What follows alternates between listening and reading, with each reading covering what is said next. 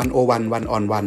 รายการทอล์กตัวต่อตัว คุยรอบด้าน ถามตรง ตอบลึก เรื่องการเมืองเศรษฐกิจ สังคม วัฒนธรรม และวาระโลก โดยกองบรรณาธิการดีวันโอวันดอทเวิลด์สวัสดีครับคุณผู้ฟังขอต้อนรับเข้าสู่รายการวันโอวันวันออนวันยุคพอดแคสต์เจาะลึกวิกฤตโควิด -19 นะครับ วันนี้ผมจะชวนไปสำรวจสหภาพยุโรป หรือ European Union หรือ EU ในสมรภูมิโควิด -19 กันครับ แถมท้ายด้วยบทบาทขององค์กรโลกบาล อย่าง WTO หรือองค์การการค้าโลก และ WHO องค์การอนามัยโลก วันนี้ผมปกป้องจันวิทย์ดำเนินรายการ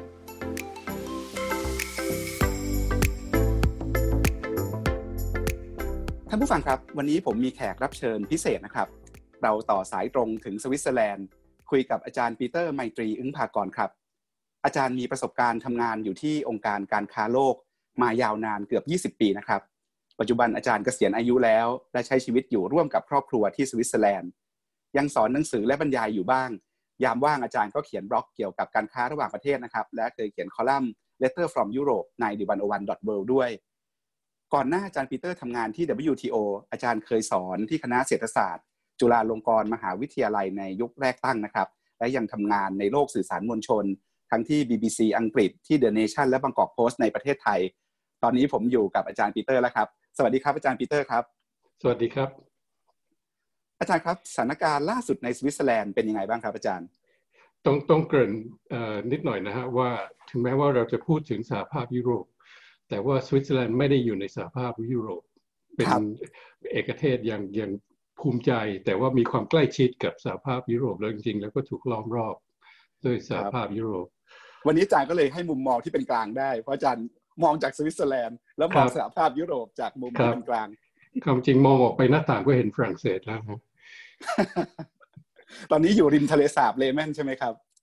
อยู่ใกล้ๆฮะไม่ไม่ได้อยู่ริม อยู่ห่างขึ้นมาเดินลงไปถึงทะเลสาบประมาณครึ่งชั่วโมงก็ถึงนะฮะครับชีวิตความเป็นอยู่ของอาจารย์เป็นยังไงครับ ตอนนี้ในยุคโควิดเอ่อตอนนี้เราก็ถูกล็อกดาวน์เหมือนกับที่อื่นนะฮะมันเป็นการ คล้ายๆเป็นการกักตัวไม่ใช่ร้อยเปอร์เซ็นต์นะฮะแต่แต่ว่ายังมีการเปิดให้ทำอะไรต่ออะไรได้บ้างแล้วแต่กรณี สวิตเซอร์แลนด์นี้เขามีเคสแรกตั้งแต่ปลายเดือนกุมภานะฮะแล้วก็ผู้เสียชีวิตวันที่ห้าคนแรกวันที่ห้ามีนาคม แต่ว่าในช่วงนั้นเนี่ยเราก็รู้กันอยู่แล้วว่าจะต้องมีการ ประพฤติการปฏิบัติที่ต่างกับปกติบางอย่าง เช่น ห่างกับจากคนอื่นไม่ไม่ต่ำกว่า 2 เมตรอะไรอย่างเงี้ยนะฮะไม่ไม่เข้าไปในในกลุ่มคนเยอะๆผู้ทั้งผมเนี่ยกับกับภรรยาก็อายุ 65 ขึ้นไป ก็อยู่ในเกณฑ์ที่เขาคิดว่าเขาถือว่าเสี่ยงสูง แล้วก็พยายามไม่ตอนนั้นไม่แนะนำให้ออกไปข้างนอกตอนนี้ยิ่งไม่แนะนำใหญ่ก็คือไม่ไม่ให้ออกไปข้างนอกเท่าไหร่ เราโชคดีเรามีบ้านอยู่มีสวนรอบๆ เราก็สามารถที่จะเดินรอบๆสวนได้ แล้วก็บ้านก็อยู่อยู่ใกล้ๆชนบท คนก็น้อยก็ค่อนข้างเงียบ เราก็สามารถที่จะออกไปเดินเล่นตามถนนแล้วก็แล้วก็ในชนบทได้ด้วยเขาเขาไม่ได้เคร่งครัดมากนะเรื่องเรื่องการการกักกันมาตรการต่างๆที่สวิสเขาใช้เนี่ย มันส่วนหนึ่งมันมาจากการกระจายอำนาจจริง ๆ ของสวิสกระจายอำนาจหมายถึงว่าอำนาจมันมันลงมาถึงหมู่บ้านจริงๆไม่ใช่เพียงแต่ว่าอำนาจอยู่ที่ส่วนกลางแล้วมอบให้ผู้ว่าราชการจังหวัดเป็นคนทำแทนอันนั้นผมมองว่าเป็นการมอบอำนาจมากกว่าที่จะเป็นการกระจายอำนาจที่นี่กระจายจริง ๆ คือคือในช่วงที่เขาเริ่มเคลื่อนไหวแคว้นต่าง รือรัฐต่างๆ ที่เขาเรียกแคนทอนเนี่ยขยับด้วยตัวของเขาเอง อย่างเจนีวาเนี่ยห้ามคนชุมนุมเกินห้าคนหรือสองคนหรือแล้วแต่ผมจำไม่ได้นั้นในตอนนั้นเป็นยังไง ก่อนที่รัฐบาลกลางจะขยับด้วยซ้ำแล้วในที่สุดรัฐบาลกลางจำเป็นจะต้องขยับเขาประมาณวันที่ 16 มีนาเขาประกาศเขาเรียกว่าสถานการณ์ผิดปกติ extraordinary situation ซึ่งฟังดูแล้วก็เหมือนเหมือนภาวะฉุกเฉินมันก็คล้ายๆอย่างนั้นนะแต่มันเป็นเป็นการที่เมื่อเขาใช้อำนาจอันนี้เนี่ยรัฐบาลกลางสามารถที่จะสั่งมาตรการต่างๆ ที่ให้ให้ใช้ได้กันทั่วประเทศนะฮะถึงกระนั้นก็ตามก็ก็ยังมีแคนทอนบางแคนทอนหรือรัฐบางรัฐเนี่ยทำมากกว่านั้นอีก โดยเฉพาะแคนทอนที่ชิโนซึ่งสำคัญมากในเรื่องนี้ เพราะว่าที่ชิโนเนี่ยอยู่ทางใต้ของสวิส อยู่ติดกับภาคเหนือของอิตาลี ซึ่งตอนนั้นกำลังระบาดหนักมาก ทีนี้สวิสเนี่ยเขาต้องพึ่งคนจากต่างประเทศที่อยู่ใกล้ ๆ เขตแดนเขาเนี่ยเข้ามาทำงานวันต่อวัน ที่ชิโนเขาเขาก็โดนหนักมาก เพราะว่าคนจากภาคเหนือของอิตาลีเขาเข้ามาทำแล้วแล้วโรคมันก็ระบาด ทีนี้พอรัฐบาลกลางสั่งทำอย่างนู้นอย่างนี้มีการปิดเขตแดนปิดอะไรต่ออะไรเนี่ย แต่เขาก็ยังให้คนไปทำงานเป็นบางส่วนที่ชิโนสั่งปิดโรงงานในในในรัฐของตัวเอง แล้วก็มีการงัดข้อกันนิดหน่อยระหว่างระหว่างแคนทอนที่ชิโนกับกับรัฐบาลเบิร์นจนรัฐบาลเบิร์นก็ต้องบอกว่าโอเค ตกลงอำนาจคือยูจะทำก็ทำไปก็ต้องทำนะฮะนั้นเราเห็นรูปแบบการรับมือวิกฤตโควิด -19 ที่หลากหลาย กระจายไปย่อยถึงในระดับแต่ละแคนทอนในระดับหมู่บ้านเลยใช่ไหมครับ ตอนตอนหลังเขาก็พยายามที่จะทำให้มันเหมือนกันนะฮะเพราะว่าเพราะว่ารัฐบาลกลางสั่งลงมา แต่ว่าลงมาถึงระดับหมู่บ้านเนี่ยเขาเขาก็มีสิ่งที่เขาทำอยู่อย่างเช่น เราสองคนเราอย่างที่บอกแล้วอยู่ในวัยที่เขาไม่อยากให้ออกจากบ้านเลยนะฮะคนอื่นเขายังให้ออกจากบ้านไป ถ้าจำเป็นจะต้องไปจ่ายตลาดก็ยังพอไปได้นะฮะถ้าใครใครที่ทำงานที่บ้านไม่ได้เขาก็ ให้ออกไปทำข้างนอกได้ในในกิจการที่ที่เขายังทำอยู่ เพียงแต่ว่าห้ามห้ามอยู่รวมกันเกินห้าคน ทีนี้เราอยู่ในอยู่ในวัยเสี่ยงเนี่ยวันดีคืนดีก็มีคล้ายๆเป็นรองรองนายกเทศมนตรีหรือรองรองผู้ใหญ่บ้านโทรมาถามว่าอยู่อยู่ในข่ายเรามีอาสาสมัครนะ ต้องการอะไรหรือเปล่า คือเขาก็โทรไปตามทุกคนที่อยู่อยู่ในอยู่ในวัยนั้นอะอันนั้นก็เป็นเป็นสิ่งที่หมู่บ้านเขาทำเขาทำนะระดับผู้บริหารหมู่บ้านเป็นเป็นคนทำอาจารย์จับตาดูรูปแบบวิธีการรับมือกับวิกฤตไวรัสคราวนี้ ในสวิตเซอร์แลนด์จะเป็นระดับรัฐบาลกลาง หรือระดับแคนทอนระดับหมู่บ้านเนี่ย มันมีเจอโมเดลอะไรที่มันน่าสนใจ ที่มันแปลกประหลาดมัน น่าตื่นเต้นแตกต่างจากที่อื่นที่เราเคยเห็นกัน เล่าสู่กันฟังบ้างครับ ที่ที่ผมเปรียบเทียบก็ที่เปรียบเทียบกับอังกฤษเพราะว่าเพราะว่าค่อนข้างติดติดตามที่อังกฤษอยู่ แต่ก็แต่ก็มีคนวิจารณ์ว่ามันต่างจากประเทศอื่นในในยุโรปแค่ไหนนะเเรื่องทางเอเชียนี้ก็มองไกลๆ ไม่ค่อยรู้รายละเอียดเท่าไหร่สวิสเคลื่อนไหวค่อนข้างเร็วนะฮะแต่ต้องบอกว่าสวิสนี่เป็นประเทศเล็กพลเมืองประมาณ 8 ล้านคนเองนะฮะ ถ้าเทียบกับเยอรมันฝรั่งเศส อิตาลีอะไรนี่ก็ใหญ่กว่าเยอะเเขาเคลื่อนไหวค่อนข้างเร็ว และเขาตรวจคนไข้เร็วเขาเทสเร็วอัตราการเทสอยู่ในระดับที่สูงกว่าอิตาลีอีกประมาณสองเปอร์เซ็นที่ที่ได้รับการเทสในในในสวิสในขณะนี้ เพราะฉะนั้นเขาคิดว่าเขาสามารถที่จะ กดไม่ให้โรคมันแพร่เร็วได้พอสมควร ถ้าเปรียบเทียบกับอังกฤษแล้วนี่อังกฤษนี่พุ่งจูดอังกฤษเข้ามาทำทีหลังชะล่าใจเหมือนกันอังกฤษนี่ไม่ไม่ค่อยคือคือที่แรกเหมือนกับไม่ไม่รู้ว่ามันจะมันจะรุนแรงขนาดนี้ปล่อยให้คนทำให้นู่นนี่ เมื่อกี้ฟังที่คุณหมอสุรพงศ์สุรพงศ์พูด พูดถึง สนามมวยนะฮะว่าที่ที่ที่ที่กรุงเทพว่าเป็นเป็นแหล่งที่อังกฤษก่อนที่เขาจะปิดลงสนิทเนี่ยเขายอมให้มีการไปแข่งม้าคนเป็นหมื่นเลยนะฮะภาพดูดูภาพแล้วน่าตกใจ แล้วก็แล้วก็ไม่สามารถที่จะติดตามได้ว่าคนที่ไปอย่างนั้นเนี่ยเขาเขาเขาติดเชื้อกันแพร่กันแค่ไหน เพราะเพราะฉะนั้น สิ่งที่เกิดขึ้นในอังกฤษเนี่ยมันมันมันช้ากว่าเหมือนในสวิสแล้วสวิสแล้วแล้วเพราะฉะนั้นในเคอร์ฟเส้นกราฟที่เขาพยายามจะไม่ให้มันขึ้นขึ้นเร็วเนี่ยในสวิสมันค่อนข้างจะช้าลง ทีนี้ความที่สวิสเนี่ยนำหน้าประเทศอย่างอังกฤษเนี่ยทำให้สวิสสามารถที่จะเริ่มประกาศได้ว่าจะคลี่คลายสถานการณ์นี้ยังไง มีคนมีคนบอกว่าอย่าใช้คำว่า exit เพราะว่ามันไม่ใช่ ออกไปจากสถานการณ์พอออกไปแล้วเนี่ยพ้นไปเลยสวิสเนี่ยเขาประกาศเมื่อเมื่อวันรู้สึกจะเป็นวันศุกร์ที่แล้ววันที่ 16 นะฮะเมื่อวันที่ 16เขาประกาศว่าตั้งแต่วันที่ 27 เป็นต้นไปคือวันจันทร์หน้าเนี่ยจะมีเอ่อจะค่อยๆผ่อนคลายมาตรการที่มีอยู่ขณะนี้ แล้วจะทำเป็น 3 ขั้นตอน ขั้นตอนแรกก็เริ่มเล็กๆ น้อยๆ ร้านเล็กบางแห่ง ร้านตัดผมอะไรเนี่ยเปิดทำงานได้ ตั้งแต่วันที่ 27 เมษาตั้งแต่วันที่ 11 พฤษภาโรงเรียนก็จะเปิด จะขยายกิจการที่ที่ทำได้นะฮะ แล้วก็วันที่ 8 มิถุนาก็จะเป็นอีกช่วงหนึ่งพวกมหาวิทยาลัยเปิดได้อะไรอย่างอื่นทำได้นะ แต่เขาบอกว่านั่นไม่ใช่จุดจบ มันจะต้องมีเฟสต่อไปจากนั้น เพราะว่าทุกคนคิดว่าถึงแม้ว่าจะคลี่คลายออกมาได้ระดับหนึ่งเนี่ย มันยังเสี่ยงกับการที่มันจะกลับมาอีก เพราะฉะนั้นชีวิตก็ยังไม่เป็นปกติ แม้กระทั่งหลังจากที่ผ่านไอ้เฟสพวกนี้ไป เขาไม่ใช้คำว่า exit strategy เขาใช้คำว่าอะไรครับอาจารย์ บางคนก็ยังใช้อยู่ผมจำไม่ได้ว่าสุดของสวิสเองเขาใช้อะไร แต่แต่แต่ว่ามัน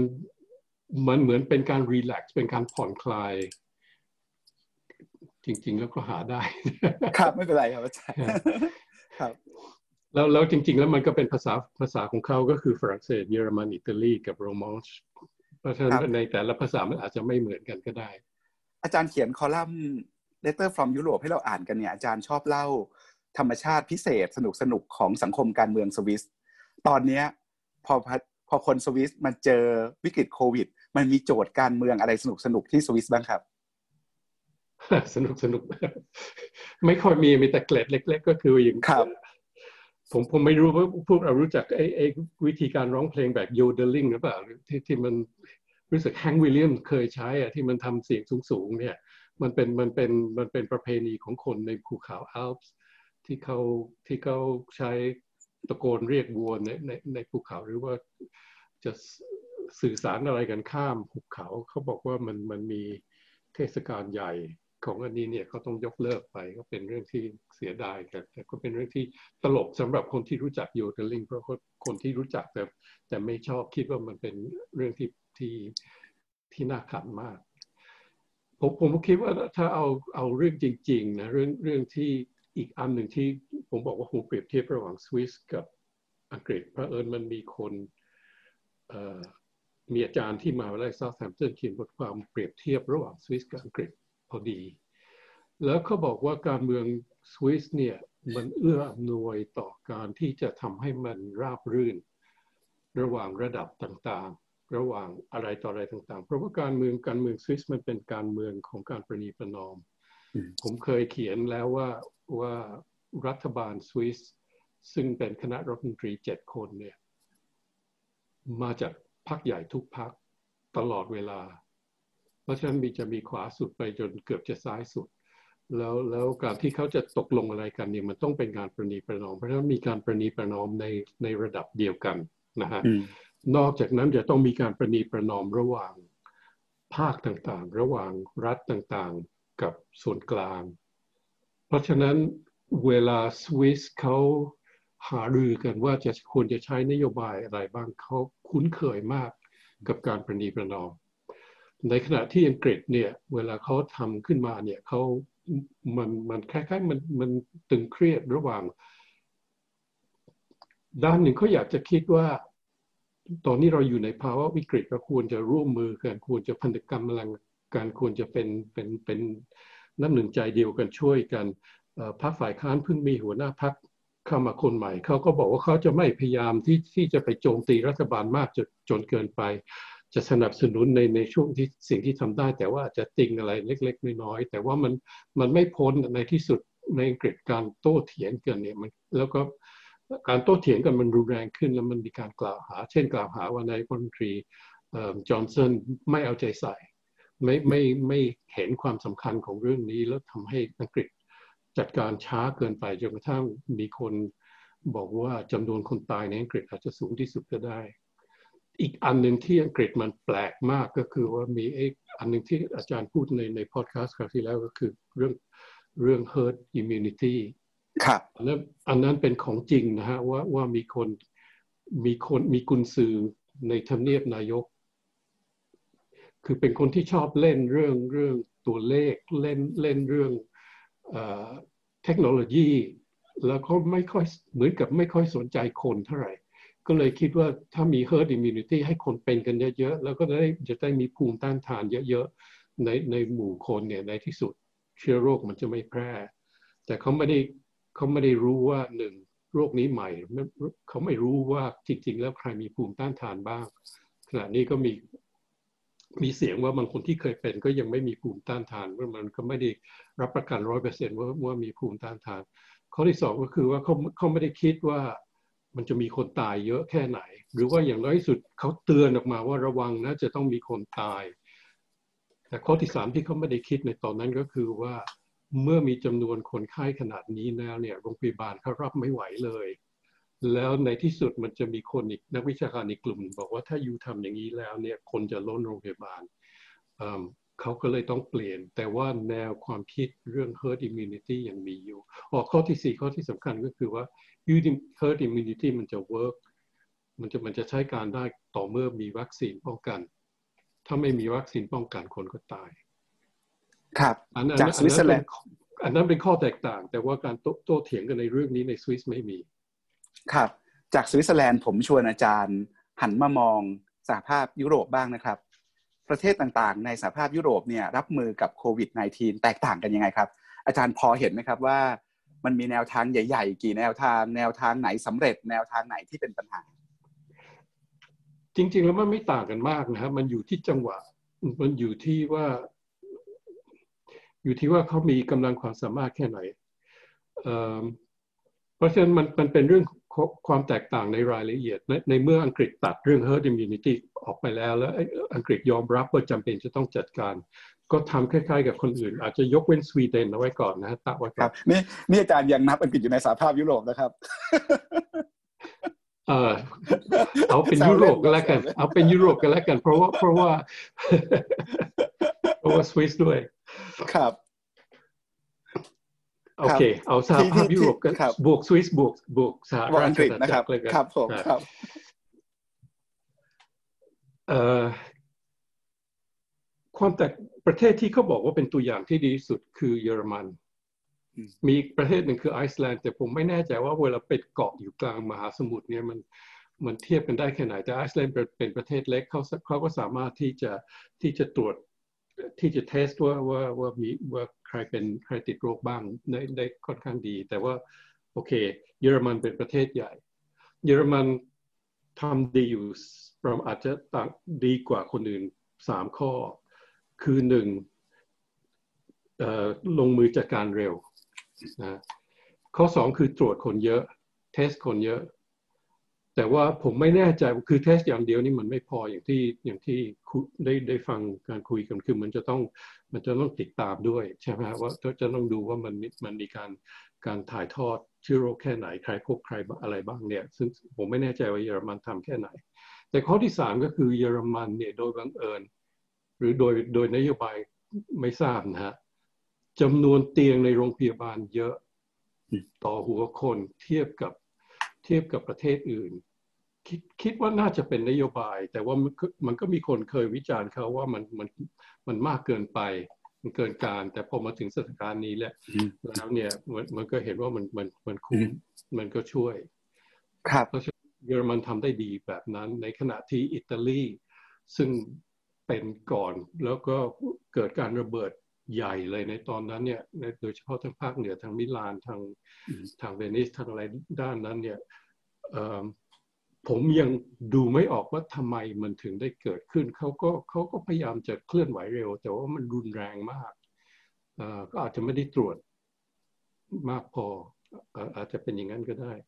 ฝรั่งเศสก็ช้านะฮะฝรั่งเศสช้าฝรั่งเศสประกาศแค่พร้อม ๆ กับสวิสแต่ตัวเลขในฝรั่งเศสสูงกว่าสวิสตอนตอนที่ประกาศ เยอะฝรั่งเศสเป็นประเทศเดียวที่ผมเห็นนะฮะที่ผู้นำออกมาขอโทษ ว่าใช้นโยบายผิดสเปนกับอิตาลีอาจอาจจะมีบ้างแต่เราไม่ได้ติดตามใกล้ชิดถึงขนาดนั้น แต่ว่าคนอื่นเนี่ยไม่ค่อยยอมรับว่าตัวเองทำอะไรผิดสวิสก็ผิดนะมีมีอะไรบางอย่างที่ผิด ผมคิดว่าบางอย่างที่สวิสทำก็ช้าเกินไปพอพอเกิดเหตุการณ์ในในภาคเหนือของอิตาลี ก็น่าจะปิดพรมแดนเร็วกว่านั้น แต่ว่าความที่เขาจำเป็นต้องใช้แรงงานจากใช้คนงานจากจากอิตาลีเข้ามาทำงานก็มาเขาก็เป็นกันเยอะ แถบสแกนดิเนเวียเป็นยังไงครับอาจารย์แถบสแกนดิเนเวียดูก็กลางๆนะฮะเขาก็อย่างนอร์เวย์นี่มันก็เป็นประเทศใหญ่คนก็อยู่ห่างไกลกันมันมันไม่ได้แออัดแบบลอนดอนปารีสอะไรเนี่ยนะฮะ สวีเดนต่างอย่างที่อย่างที่ได้คุยกับกับคุณหมอคราวที่แล้วที่ที่อาจารย์คุยกับคุณหมอคราวที่แล้วก็คือว่าเขาพยายามปล่อย โดยอาจจะเป็นเพราะว่าเห็นว่าเป็นเสรีภาพเป็นสิทธิเสรีภาพของประชาชนของเขาตอนหลังนี่มันเริ่มมีความคิดว่าเอ๊ะทำอย่างนี้ผิดหรือเปล่า แล้วแล้วสวีเดนก็พยายามที่จะที่จะเข้าไป ขัดขวางผมผมคิดว่ามันยังเร็วไปที่จะดูว่ามันมันจริง ๆ แล้วมันเป็นยังไงนะฮะจำนวนคนตายของสวีเดนต่อ ต่อประชากรล้านคนนี่ก็สูงกว่าสวิสนิดหน่อย สูงกว่าอเมริกานิดหน่อย ต่ำกว่าอังกฤษฝรั่งเศสอิตาลีสเปนเยอะแล้วประเทศแถบยุโรปตะวันออกเป็นยังไงครับผมไม่ได้ติดตามเลยครับอันถ้าเกิดเรานึกถึง สหภาพยุโรปหรือนึกถึงประเทศยุโรปเนี่ยเราก็จะนึกถึงเอ่อโมเดลที่ดีที่สุด ตอนนี้คนก็จะนึกถึงเยอรมนีนะครับ ภายในถ้าพูดถึงประเทศภายในสหภาพยุโรป คงใช่ครับ ใช่ครับครับ อาจารย์พูดถึงประเทศที่เราไม่ค่อยได้ยินอย่างไอซ์แลนด์ที่ไอซ์แลนด์มีอะไรน่าสนใจครับ ตอนต้น ไอซ์แลนด์ไอซ์แลนด์อยู่ในรู้สึกถ้าผมจำไม่ผิดนะมีคนเขาบอกว่ามันมีสี่ประเทศที่มีผู้นำเป็นผู้หญิง แล้วแล้วก็ออกมาดีหมดเลย มีนิวซีแลนด์ไอซ์แลนด์กับเยอรมันกับที่ไหนอีกประเทศผมผมจำไม่ได้ ครับเขาเขาคนน้อยเขาตรวจคนเยอะนะฮะแต่ว่าเขาไม่ได้อยู่ในสหภาพยุโรปเขาเขาเหมือนสวิตเซอร์แลนด์นอร์เวย์อะไรเนี่ยเขา คนคนที่บอกว่ามีนายกผู้หญิงดีเนี่ยเขาบอกว่าเป็นเพราะว่านายกผู้หญิงเนี่ยค่อนข้างจะเห็นอกเห็นเห็นใจเป็นเป็นเป็นคนชอบดูแลมากกว่าที่จะเป็นคนชอบสั่งอะไรเนี่ยนะฮะซึ่งผมจำมาเกรตแซชได้ ผมก็ไม่ค่อยแน่ใจว่าเป็นอย่างนั้นสมัยไทยหรือเปล่าอาจารย์ครับอาจารย์ดูบทบาทของสหภาพยุโรปต่อประเทศสมาชิกเนี่ยเป็นยังไงครับ รอบนี้พอเจอวิกฤตใหญ่ เจอบททดสอบใหญ่ขนาดนี้สหภาพยุโรปได้ทำหน้าที่อย่างที่สมควรจะทำตามที่ประเทศสมาชิกคาดหวังไว้ไหมครับ อันนี้พูดยากมากนะฮะคำว่าประเทศสมาชิกคาดหวัง มันแล้วแต่ประเทศสมาชิกคนไหน คือคือคนที่เดือดร้อนอย่างอิตาลีเนี่ยเขาขอความช่วยเหลือ ความช่วยเหลือจากตัวสหภาพยุโรปและความช่วยเหลือจากประเทศสมาชิกอื่น ๆ ที่อยู่ในสหภาพยุโรป โดยเฉพาะประเทศทางด้านเหนืออย่างเยอรมันเนเธอร์แลนด์อะไร ซึ่งซึ่งซึ่งซึ่งฐานะทางเศรษฐกิจดีแล้วก็พอจะรับอะไรไว้ได้นะฮะตอนแรกมันเหมือนกับว่าเขาผิดหวังว่าอิตาลีผิดหวัง แต่จริง ๆ แล้วต้องยอมรับว่าเยอรมันนี่ทำดีนะเขาคือนอกจากจะดูแลคนของตัวเองเนี่ยเขารับคนไข้จากฝรั่งเศสสเปนกับฝรั่งเศสกับอิตาลีแน่นอนสเปนด้วยเปล่าผมไม่แน่ใจนะ แต่รับเข้าไปเพราะว่าเพราะความที่เขาเขามีเตียงมี ICU พอนะมีห้องฉุกเฉินพอที่ที่ที่จะรับคนไข้พวกนี้ได้ เพราะฉะนั้นเขาก็ช่วยอยู่บ้าง เพราะแต่พอถึงเวลาที่จะช่วยเรื่องการเงินนี่เป็นเป็นอีกประเด็นหนึ่งก็เหมือนเดิมเหมือนสมัยก่อนที่ที่กรีซมีปัญหาทางเศรษฐกิจอยากจะขออะไรจากจากประเทศทางด้านเหนือทางด้านเหนือเขาบอกว่า เราดูแลเศรษฐกิจของเราเองดีดีอยู่แล้ว เราเรารัดเข็มขัดในยามที่ต้องรัดเข็มขัด ผู้เสียภาษีของเราเนี่ย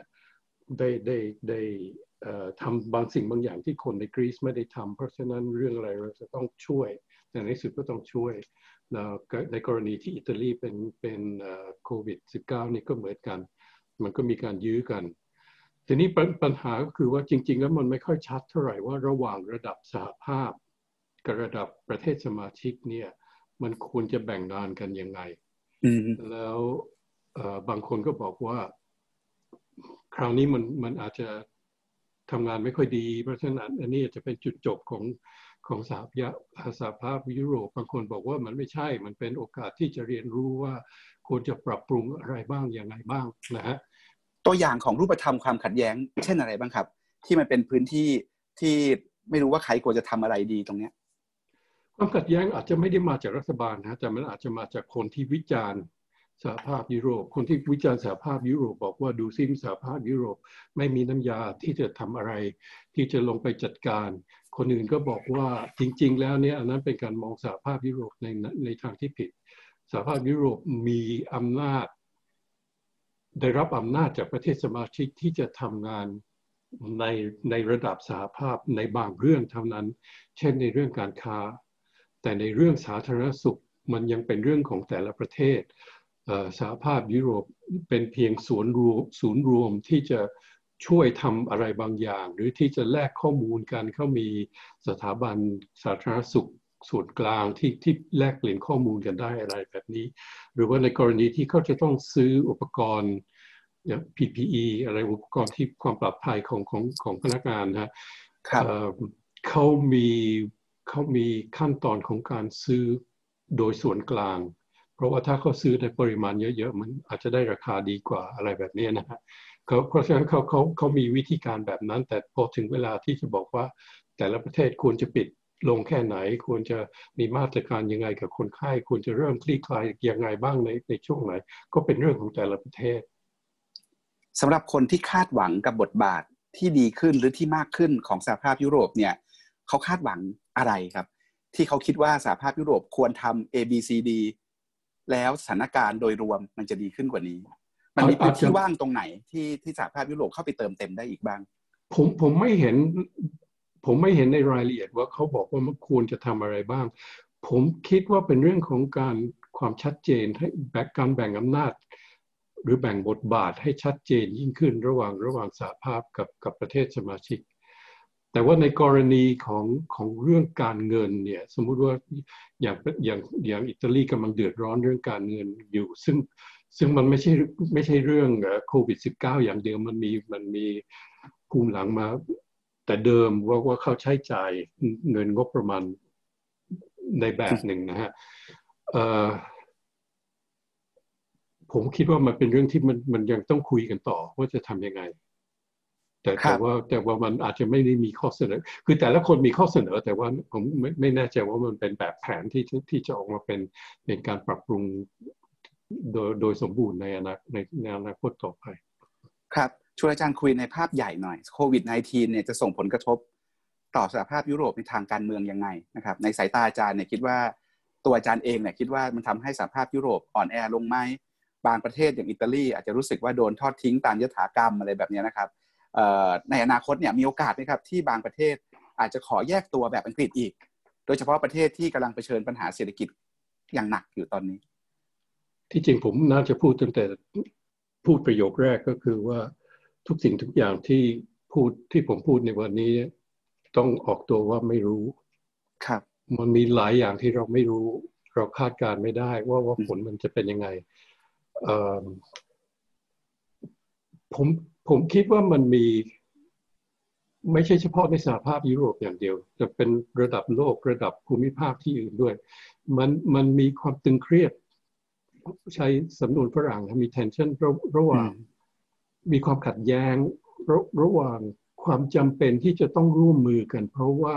ปัญหานี้เป็นปัญหาระหว่างประเทศด้วย ไม่ใช่ปัญหาเฉพาะภายในประเทศกับในขณะเดียวกันประเทศที่กำลังเจอปัญหาหนักเนี่ย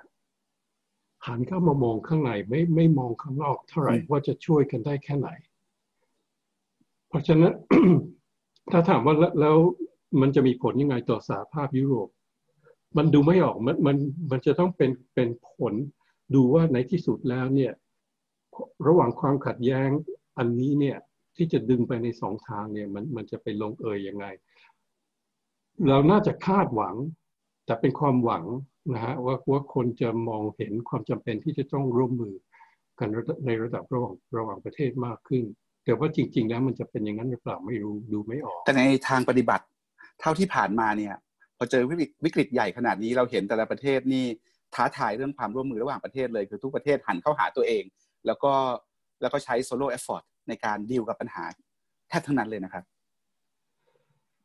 ก็ก็ก็มีส่วนจริงแต่ในขณะเดียวกันมันก็มีส่วนที่เขาช่วยกันอย่างอย่างกรณีที่เยอรมันรับคนไข้ฉุกเฉินจากประเทศอื่นเข้าเข้าไปทำเพราะว่ามีเตียงเนี่ยมันมันก็เป็นอีกแนวหนึ่ง หรือว่ากรณีที่สหภาพยุโรปซื้ออุปกรณ์รวมสำหรับประเทศสมาชิกทั้งหมด มันมันก็มันก็เป็นผลงานร่วมมือกันที่ที่ที่น่าจะทำได้คือคืออันนี้อาจจะอยู่นอกโจทย์ของอาจารย์นิดหน่อยในเมื่อวานผมคุยกับเพื่อน เพื่อนถามว่า เพื่อนบอกว่าอาเซียนน่าจะทำอะไรร่วมกัน ผมมองดูอาเซียนแล้วมองไกลๆนะฮะผมมองไม่เห็นว่าอาเซียนจะทำอะไรร่วมกันได้เลยในในในเรื่องพวกนี้อาจจะแลกเปลี่ยนข้อมูลกันได้แต่ถามว่าไทยพม่ากับกัมพูชาจะประสานนโยบายกันหรือเปล่าหรือหรือมาเลเซียหรือสิงคโปร์ยาก แล้วแล้ว เพราะฉะนั้นถ้าถ้ามองในระดับสหภาพยุโรปเนี่ยโอกาสที่เขาจะที่เขาจะร่วมมือกันแล้วก็ทำอะไรที่ประสานกันมันยังมีมากกว่าที่อื่น ครับ ในมุมเศรษฐกิจละครับโควิด -19 ส่งผลกระทบต่อสหภาพยุโรปทางเศรษฐกิจยังไง เราเริ่มเห็นทิศทางของนโยบายเศรษฐกิจที่จะรับมือกับวิกฤตเศรษฐกิจที่จะตามมายังไง หรือมันมีโจทย์เฉพาะของสหภาพยุโรปอะไรที่น่าเป็นห่วงบ้างครับ ผมคิดผมมองเห็นที่ที่เห็นผ่านๆตามา มันมีอยู่เรื่องเดียวที่สหภาพยุโรปจะต้องจะต้องจัดการว่ามีสองเรื่องเรื่องหนึ่งก็คือเรื่องที่เราพูดไปแล้วว่าว่าจะเอาเงินเงินธนาคารกลางหรือเงินที่ไหนมามามามาช่วยประเทศอย่างอิตาลีหรือเปล่าแต่ว่าอีกการหนึ่งคืองบประมาณเพราะงบประมาณเขาจะต้องมีปัญหาแน่นอน และเขากำลังปรับปรุงอยู่ แต่แต่ในในแง่ของการการฟื้นตัวของเศรษฐกิจดูว่าทำยังไง กับนโยบายเศรษฐกิจที่จะรองรับสถานการณ์หลังจากที่คลี่คลายอันนี้ออกไปเนี่ยผมคิดว่ายังเร็วเกินไปไม่มีใครรู้ว่าเศรษฐกิจของประเทศของตัวเองจะออกมาในรูปไหนหลังจากอันนี้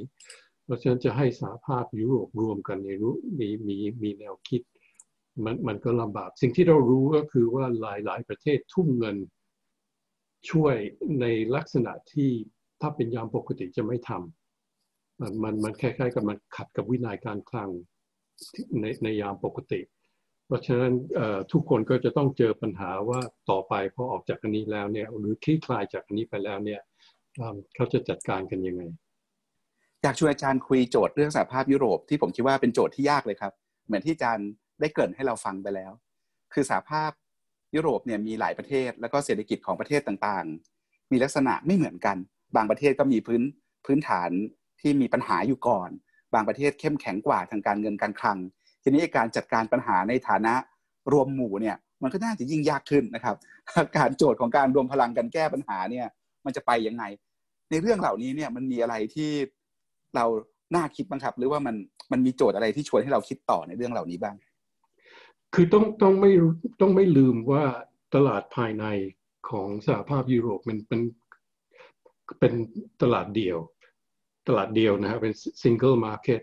ก็คือไม่มีอุปสรรคสำหรับการค้าสินค้าบริการ การย้ายทุน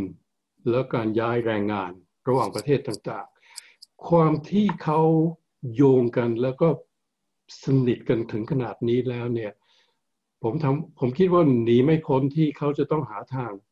ที่ที่จะที่จะทำให้นโยบายเศรษฐกิจของเขาต่อไปมันมันมัน มันไปได้เรื่อยๆ สิ่งที่ท้าทายเขาอันหนึ่งก็คือเรื่องของเงินสกุลนะเงินสกุลยูโรเนี่ยมันในตอนที่เขาที่ที่เขาเอาเงินสกุลของประเทศต่างๆ แต่ว่าไม่ใช่ทั้งหมดนะครับมีบางประเทศที่ยกเว้น รู้สึกสวีเดนก็ยกเว้นอังกฤษตอนที่เป็นสมาชิกก็ยกเว้น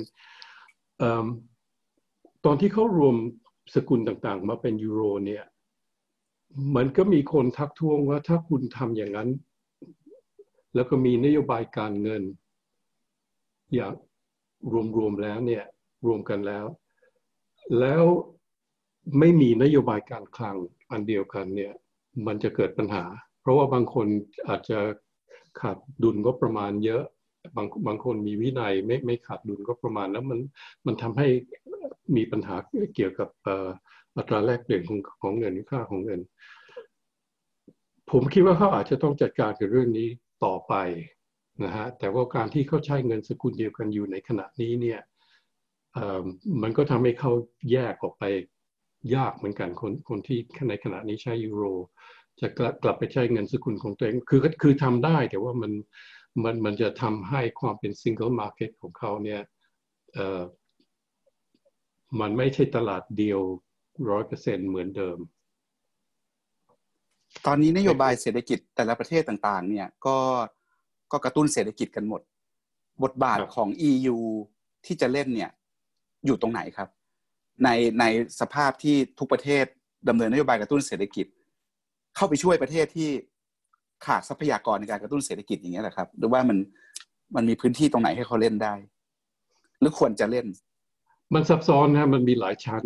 คือถ้าว่าเป็นเรื่องของนโยบายการเงิน มันก็มีธนาคารกลางของของสหภาพยุโรป แต่ว่าแต่ละประเทศก็มีส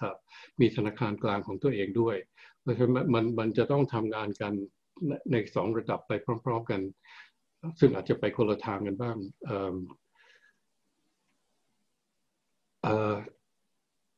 อันอันอันนั้นก็เป็นเป็นเป็น ป็นเรื่องหนึ่งที่ที่คิดว่าลำบากเดี๋ยวอาจารย์ทวนคำถามอีกทีนะผมเขาคิดว่ากระโดดไป คือผมเห็น คือเราเห็นประเทศต่างๆ เนี่ยมีนโยบายกระตุ้นเศรษฐกิจในแต่ละประเทศของของตัวเองนะครับ อันนี้ไปทิศทางเดียวกันก็คือใช้นโยบายการเงินการคลังแบบขยายตัว ทีนี้ความน่าสนใจในฐานะ คนที่มองจากประเทศไทยแล้วก็ไม่ไม่คุ้นเคยกับเอ่อ governance แบบสหภาพยุโรปเนี่ยเราเห็นมียุโรปก็มีสหภาพยุโรปใหญ่คลุมอยู่อีกชั้นหนึ่งเพราะฉะนั้นธนาคารกลางยุโรป หรือว่าไอ้สหภาพยุโรปตรงกลางเนี่ย มันมีพื้นที่ว่างตรงไหนให้เขาไปเล่น ให้เขาไปเติมได้ ให้เขาไปช่วยเสริมคำคำถามคือสมาชิกอยากจะให้เขาเข้าเข้าไปเข้าไปเติมหรอเมื่อกี้ผมบอกว่า อันนึงที่เขาจะต้องทำอยู่แล้วก็คือนโยบายการเงิน แต่ว่าเป็นเป็นเป็นเป็นนโยบายหลายระดับเพราะมันมีระดับสหภาพกับกับระดับรายประเทศ แต่นโยบายการคลังนี่เป็นของแต่ละประเทศครับยกเว้นว่าโอเคสหภาพยุโรปมี มีงบประมาณมีแต่ว่าแต่ว่ามันไม่เหมือนนโยบายการการคลังของของเยอรมันหรือหรือของฝรั่งเศสหรือของของประเทศอื่นพวกนี้ เพราะฉะนั้น ปัญหาคงไม่ใช่ว่าสหภาพยุโรปจะเข้าไปแทรกตรงไหน แต่ปัญหาอยู่ที่ว่าการประสานงานระหว่างสิ่งที่แต่ละประเทศทำกับสิ่งที่ทำในระดับสหภาพ แต่ละประเทศทำระหว่างกันเอง แล้วก็ระหว่างตัวเองกับสหภาพยุโรปเนี่ย มันจะประสานงานกันได้ดีแค่ไหน ครับ เอาตัวอย่างอย่างนโยบายการเงินนะครับ อย่างแต่ละประเทศมีธนาคารกลาง ตอนนี้ก็คงจะดำเนินนโยบายการเงินแบบขยายตัวคือทำ QE กันเต็มที่เลยนะครับ แล้วเราก็มีธนาคารกลางของสหภาพยุโรป ทีนี้ธนาคารกลางของสหภาพยุโรปเนี่ยควรทำหรือ หรือไม่ควรทำอะไร หรือควรเข้าไปเสริม หรือว่าไม่ไม่จำเป็นต้องเข้าไปเสริม หรือว่าเข้าไปช่วยเฉพาะประเทศที่มีปัญหาที่ขาดทรัพยากรในการในการกระตุ้นเศรษฐกิจผมต้องบอกว่านี่ไม่ใช่ไม่ใช่เรื่องที่ผมได้ติดตามเท่าไหร่ ผมไม่ใช่นักการการเงิน เพราะเพราะฉะนั้นมองเห็นแต่ว่ามันมีปัญหาตรงไหน แต่แต่ว่าถ้าถ้าถามว่าเขาควรจะทำยังไงต้องทำยังไง ผมตอบไม่ได้ ครับแล้วผมไม่แน่ใจว่าถ้าถึงผมจะเชี่ยวชาญเรื่องนี้เนี่ย ในจังหวะนี้ผมจะตอบได้หรือเปล่า เพราะว่าผมคิดว่ายังไงยังไงมันต้องดูว่าเกิดอะไรขึ้น ในตอนที่เขาตตอนที่มันเริ่มกลับไปสู่สภาพปกติ ในขณะที่ในขณะนี้เนี่ยมันไม่เป็นปกติ ก็มันพูดลำบากครับในสหภาพยุโรปก็มีกฎเหล็กอยู่นะครับ มีวินัยทางการเงินการคลังอยู่เหมือนกัน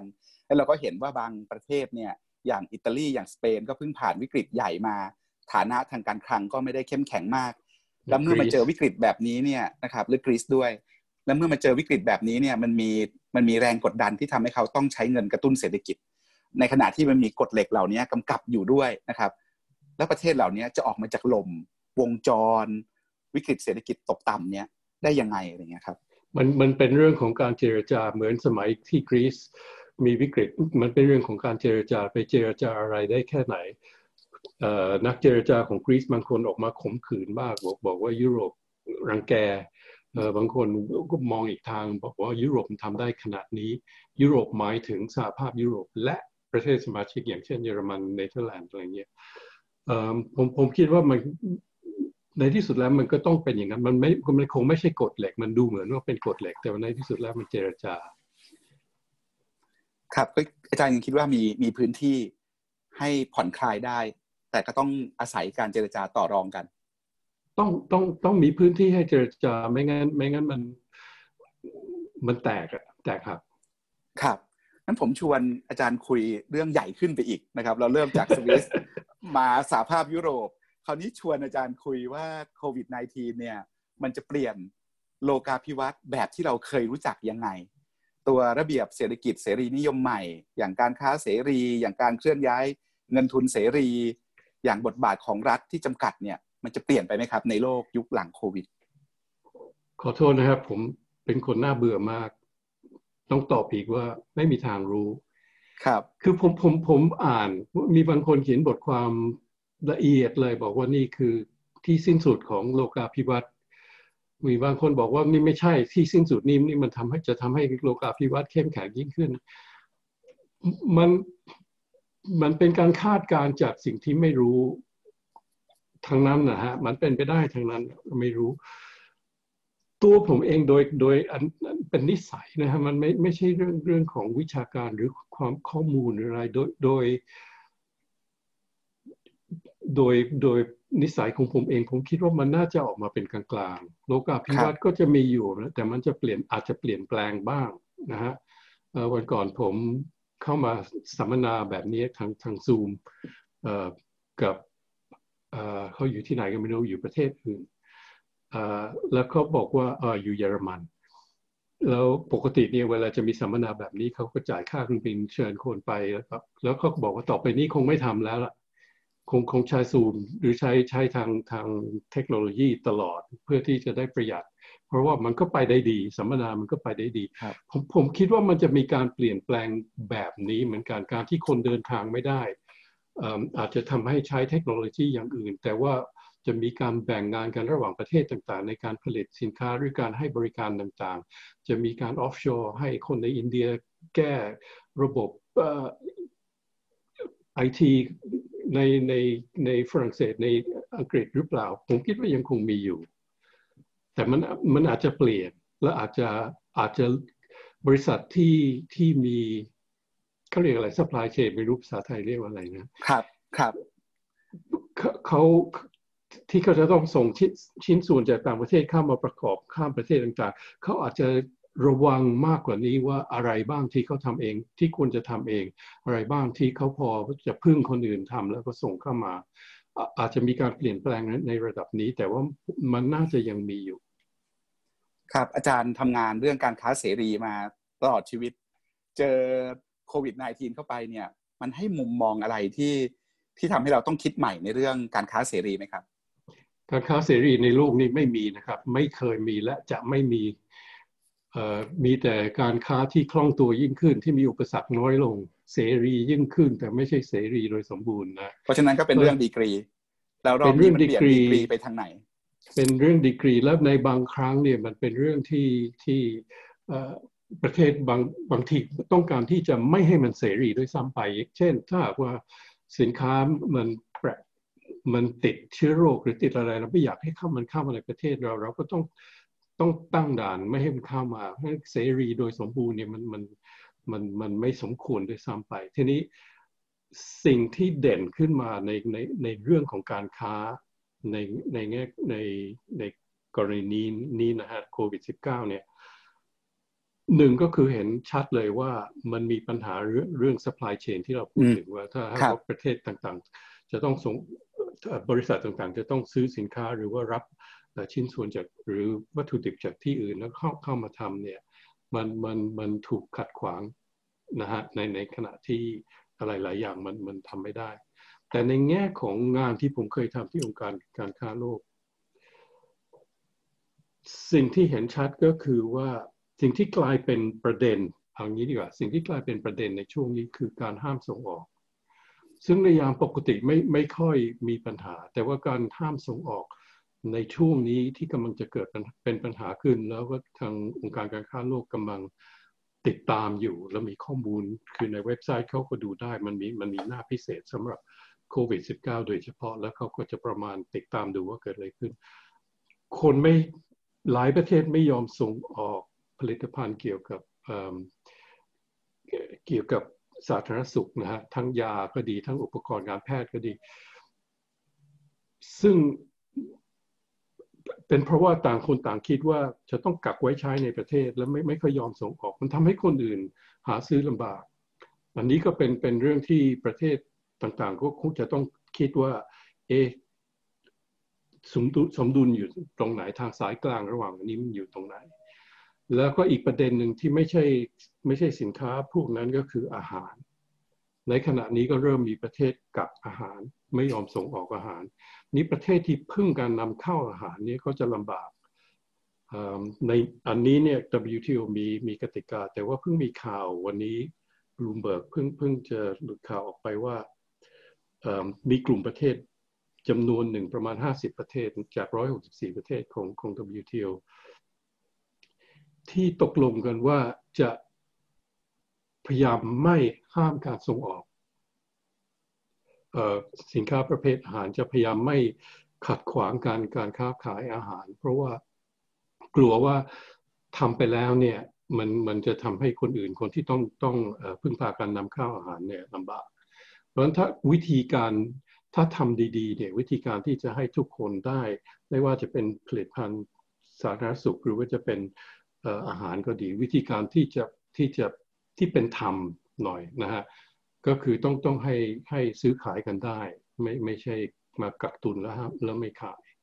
มันก็มีประประเด็นอีกประเด็นหนึ่งคือเรื่องกำลังซื้อคือถ้าถ้าประเทศจนต้องการสินค้าพวกนี้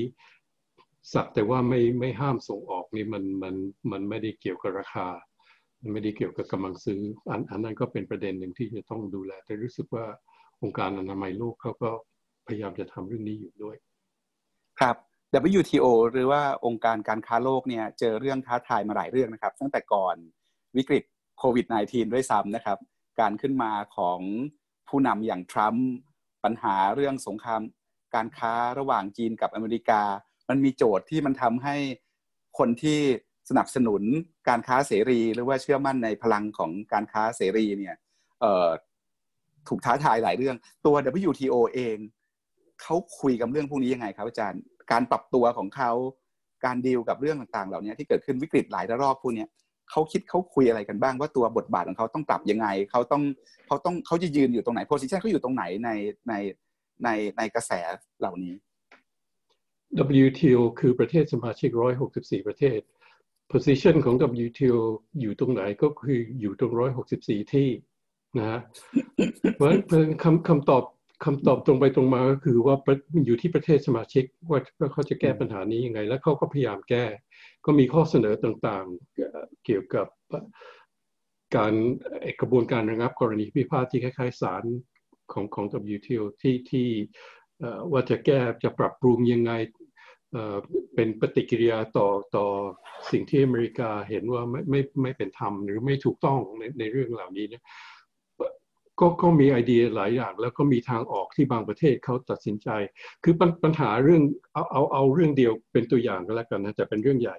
ก็คือเรื่องเรื่องการการระงับกรณีพิพาท dispute settlement ของของ WTO ที่ผมบอกว่าเป็นศาลปัญหาอยู่ที่ระดับอยู่ที่ขั้นอุทธรณ์นะฮะมันไม่ได้อยู่ที่ที่ศาลเบื้องต้น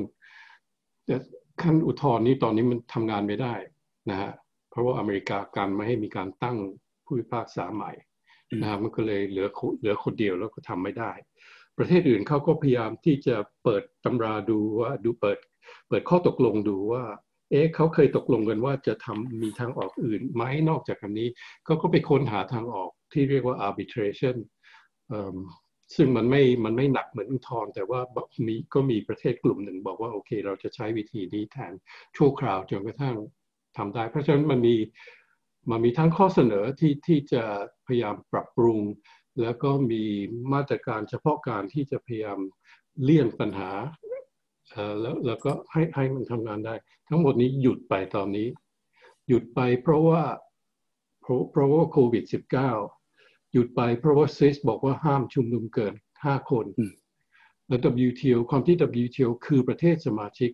งานของ WTO ก็คือการประชุมของประเทศสมาชิก ทุกอย่างที่ทำมาจากที่ประชุมของของประเทศสมาชิกร้อยหกสิบสี่คนร้อยหกสิบสี่ประเทศ แต่ละประเทศบางที่ประชุมบางอย่างเอามาข้ามมาสี่คนเนี่ยมันเกินห้าคนเท่าไหร่ครับคูณเอาเองกันแล้วกันฮะอาจารย์ครับข้อสองก็คือว่าในสำนักเลขาธิการของ WTO ซึ่งซึ่งมีหน้าที่ที่จะรองรับและช่วยการทำงานของที่ประชุมต่าง ๆ เนี่ยป รากฏว่ามีคนเป็นโควิด -19 จำนวนหนึ่งครับ ตั้งแต่ก่อนตั้งแต่ก่อนสวิสห้าม คนรวมกันเกินห้าคนเขาปิดสำนักงงานใหญ่แล้ว เพราะฉะนั้นทุกอย่างตอนนี้นี่สิ่งที่ท้าทายในตอนนี้ก็คือว่าจะทำงานโดยวิธีการที่เราอย่างที่ผมคุยกับอาจารย์ทางซูมหรือทางทางซอฟต์แวร์อะไรก็แล้ว แต่ได้ไหม ล่าสุดเนี่ยเลขาธิการใหญ่ WTO ได้หารือกับประเทศต่างๆ ปรากฏว่าส่วนรวมเห็นด้วยว่าควรจะใช้วิธีนี้สำหรับการประชุมเพื่อการแลกเปลี่ยนข้อมูล ซึ่งเป็นเรื่องใหญ่เป็นงานใหญ่ของของ WTO นะครับคนส่วนใหญ่ไม่รู้ว่าว่าเรื่องการการแลกเปลี่ยนข้อมูลธรรมดาธรรมดาว่าใครกำลังทำอะไรอยู่ในเรื่องของการค้า เป็นยังไง แล้วก็เพื่อที่จะคุยกัน แล้วก็แลกเปลี่ยนความเห็น อันนี้เป็นงานใหญ่ของของ WTO อันหนึ่งแล้วก็เป็นงานที่ทำไปได้ เพราะว่าเขาเขาตกลงว่างานอันนี้เนี่ยทำได้ แต่งานประเภทอื่น เช่น การเจรจา หรือการระงับกรณีพิพาทอาจจะไม่ใช้ อาจจะยังไม่พร้อมที่จะใช้เขาก็ต้องหารือกันต่อไปว่าจะทำยังไง เพราะว่ามันมีการเจรจาที่กำลังดำเนินอยู่ในขณะนี้ด้วย ก็ต้องคอยดูตต่อไปว่ามันจะเป็นยังไง ทีนี้การยกเลิกของสวิสที่ยอมให้ประชุมกันได้เนี่ยยังไม่บอกว่าจะเป็นเมื่อไหร่ ถึงแม้ว่าเขาจะประกาศแล้วว่ามีขั้นตอนที่จะค่อนข้างคลี่คลายสามขั้นตอน เขายังไม่บอกว่าไอ้ห้ามชุมนุมเกินห้าคนนี้จะยกเลิกเมื่อไหร่ ครับ จากจาก WTO ชวนคุยเรื่อง WHO หน่อยครับ อาจารย์ประเมินบทบาทและผลงานของ WHO ห รือว่าองค์การอนามัยโลกยังไง ตอนนี้มีข้อวิจารณ์เยอะเลยนะครับ เช่นประธานาธิบดีทรัมป์แบบนี้นะครับ ข้อวิจารณ์ที่เกิดขึ้นเนี่ยเป็นธรรมกับ WHO ไหมครับ ของทรัมป์นี่ผมขอตัดไปเลยได้ไหมทรัมป์เขามันเป็นแพ้รับบาปทรัมป์ใช้ WHO เป็นแพ้รับบาปเพราะว่าคือถ้าดูดูการการให้สัมภาษณ์ การแถลงข่าวในสองสามสัปดาห์ที่ผ่านมาเขาหงุดหงิดขึ้นเรื่อยๆนะเพราะว่า เพราะว่าไอ้สิ่งที่เขาคิดว่าเขาทำดีมันมันไม่ดีแล้วผลมันออกมาไม่ค่อยดี แล้วเขาโดนวิจารณ์หนักขึ้นมาก เพราะฉะนั้นแล้วสำหรับทรัมป์นี่ตัวเขาเองมันเป็นเรื่องที่สำคัญเหนืออื่นใด เพราะฉะนั้นถ้าว่าเขาถูกผลกระทบอะไรก็ต้องเบี่ยงไปในทางอื่นเขาก็เบี่ยงไปที่ WHO เป็นแพ้ไปนะครับเป็นแพ้ไปทั้งทั้งที่ แล้วก็กล่าวหาว่าว่าเอาใจจีนเกินไป แต่ถ้ากลับไปดูว่าตอนเดือนมกราคมพาทรัมป์พูดว่าไงเกี่ยวกับจีนมันตรงกันข้ามเลยนะมันตัดไปได้ ครับเอ่อผมคิดว่าผมผมไม่ใช่ไม่ใช่นักสาธารณสุข ผมผมตอบในแง่ของวิชาการสาธารณสุขไม่ได้ แต่ผมตอบได้ในแง่ของคนที่คุ้นเคยกับองค์การระหว่างประเทศ ข้อวิจารณ์ที่ WHO โดนอันหนึ่งก็คือว่าเอาใจจีนเกินไป เล่นการเมืองมากเกินไป เราต้องไม่ลืมว่าองค์การระหว่างประเทศเหล่านี้เนี่ยไม่ว่าจะเป็น WHO หรือ WTO หรือสหประชาชาติก็แล้วแต่ตั้งขึ้นโดยประเทศต่างๆ ตั้งขึ้นเพื่อการเมืองและประเทศเหล่านั้นคุมการทำงานของประเทศขององค์การระหว่างประเทศเหล่านี้ ทางการเมืองด้วยการเมือง เป็นอาจจะเป็น constraint เป็นเป็นข้อจำกัดที่แตกออกจากกันั้นไม่ได้ เขาต้องทำเพราะฉะนั้นการที่ WHO จะไม่วิจารณ์จีน หรือจะรับข้อมูลจากจีนโดยไม่วิจารณ์ เป็นเรื่องธรรมดา เป็นเรื่องที่เราต้องเข้าใจ แล้วบางทีเราต้องเอาเอาสถาบันอื่น ที่เป็นอิสระ เช่น มหาวิทยาลัยหรือโรงพยาบาลหรือว่าคนคนที่ทำเรื่องนี้มามาเทียบดูว่าว่าเขาเขา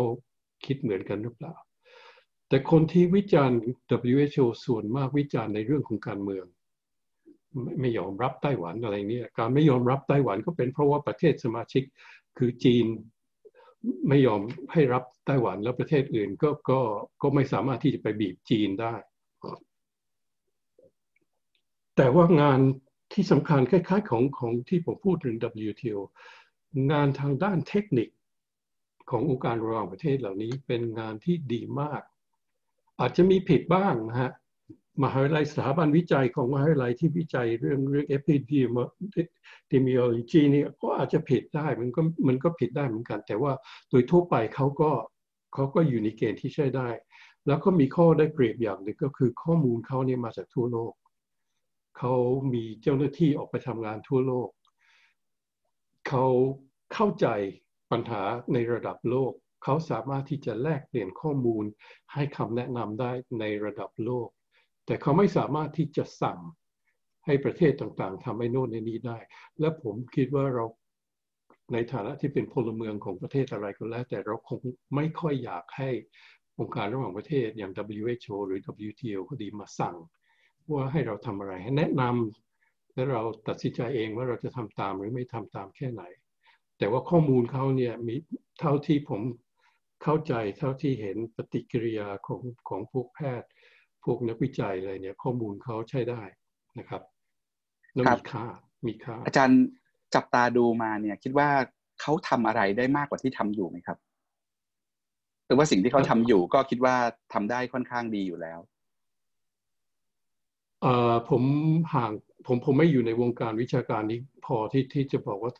ทำได้มากแค่ไหนนะต้องต้องต้องขอไม่ตอบอันนี้ ครับ จาก WHO ชวนมองประเทศไทยหน่อยครับ อาจารย์มองมาจากแดนไกล เห็นว่าประเทศไทยรับมือกับโควิด -19 ได้ดีแค่ไหนครับ เห็นอะไรที่น่าสนใจที่คนในอย่างพวกเรามองไม่เห็นบ้าง ไม่ไม่คือคือฟังฟังที่อาจารย์คุยกับคุณหมอ เมื่อกี้นี่สุรพงศ์นะครับคุณหมอสุรพงศ์ผมได้เรียนรู้อะไรเยอะเห็นอะไรที่ที่ที่ที่ที่ไม่ไม่ค่อยแน่ใจ มีคำผมมีคำถามหลายคนมีคำถาม ถ้าเราดูตัวเลขเมืองไทยค่อนข้างต่ำมันเป็นคนเป็นตัวเลขที่แม่นแค่ไหน แต่อันนี้เป็นคำถามที่ต้องถามทุกประเทศ เพราะเพราะว่าตัวเลขตัวเลขที่เขาเอามาเปรียบเทียบกันนี่จริง ๆ แล้วต้องระวังมากนะเวลาเปรียบเทียบ อย่างจำนวนคนตายในอังกฤษเป็นคนเป็นจำนวนคนตายในโรงพยาบาล แต่ไม่ได้นับจำนวนคนตายในบ้านพักฟื้นหรือบ้านคนแก่ ซึ่งค่อนข้างเยอะ ในขณะที่ตัวเลขในฝรั่งเศสมีทั้งโรงพยาบาลและบ้านคนแก่บ้านพักฟื้นประมาณ 30-40%เปอร์เซ็นต์เป็นนอกเป็นคนตายนอกโรงพยาบาลเป็นต้นนะฮะจำนวนคนไข้ถ้าไม่ตรวจเราก็ไม่รู้ว่าเป็นคนไข้หรือเปล่าใช่ไหมฮะ ถ้าเราจะจะรู้ว่าคนติดเชื้อแค่ไหนเนี่ยมันมันมันต้องอยู่ที่การตรวจ ตัวเลขการตรวจก็ไม่ตรงกัน บางบางบางประเทศให้จำนวนตัวอย่างที่ตรวจ แต่บางทีคนเดียวกันเนี่ยมีหลายตัวอย่าง เพราะฉะนั้นตัวเลขมันก็มันก็เปรียบเทียบกันไม่ได้เหมือนกัน แต่ว่าถ้าสมมุติว่าตัวเลขของเมืองไทยจริงอย่างที่คุณหมอบอกนะฮะ ก็ก็ก็น่าดีใจคำถามก็คือทำไมมันต่ำคุณหมอก็พยายามให้คำอธิบายบางอย่างนะฮะซึ่งซึ่งเราอยู่ที่นี่ก็โอเค ไม่จับมือนะไม่กอดกัน แต่ว่าเวลาขึ้น BTS ไม่สัมพันธ์กันเลยเหรอเออไม่ไม่พูดคุยอะไรกันเลยเหรออะไรอะไรอย่างเงี้ยนะฮะก็ก็ก็เพียงแต่เป็นคำถามว่าว่า มันมีอะไรอีกที่ไม่มีใครเข้าใจหรือเปล่าว่าทำไมประเทศในเอเชียตะวันออกเฉียงใต้ตัวเลขค่อนข้างต่ำในขณะที่ทางยุโรปนี่สูงมาก จะบอกว่าคนจีนมาที่นี่มากกว่าที่โน่นไปที่เมืองไทยก็ไม่ใช่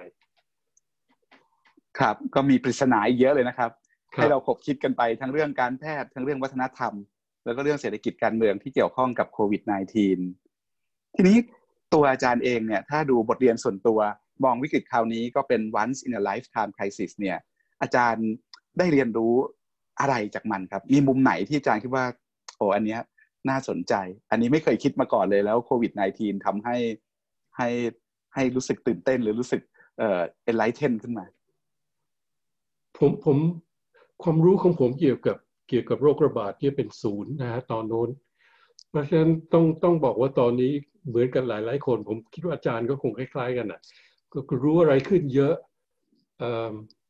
มันมันอยู่ที่ตรงนั้นมากกว่าเข้าใจอะไรขึ้นเยอะ แล้วก็เข้าใจ เข้าใจว่าเรารู้อะไรและเราไม่รู้อะไร เยอะขึ้นนะฮะ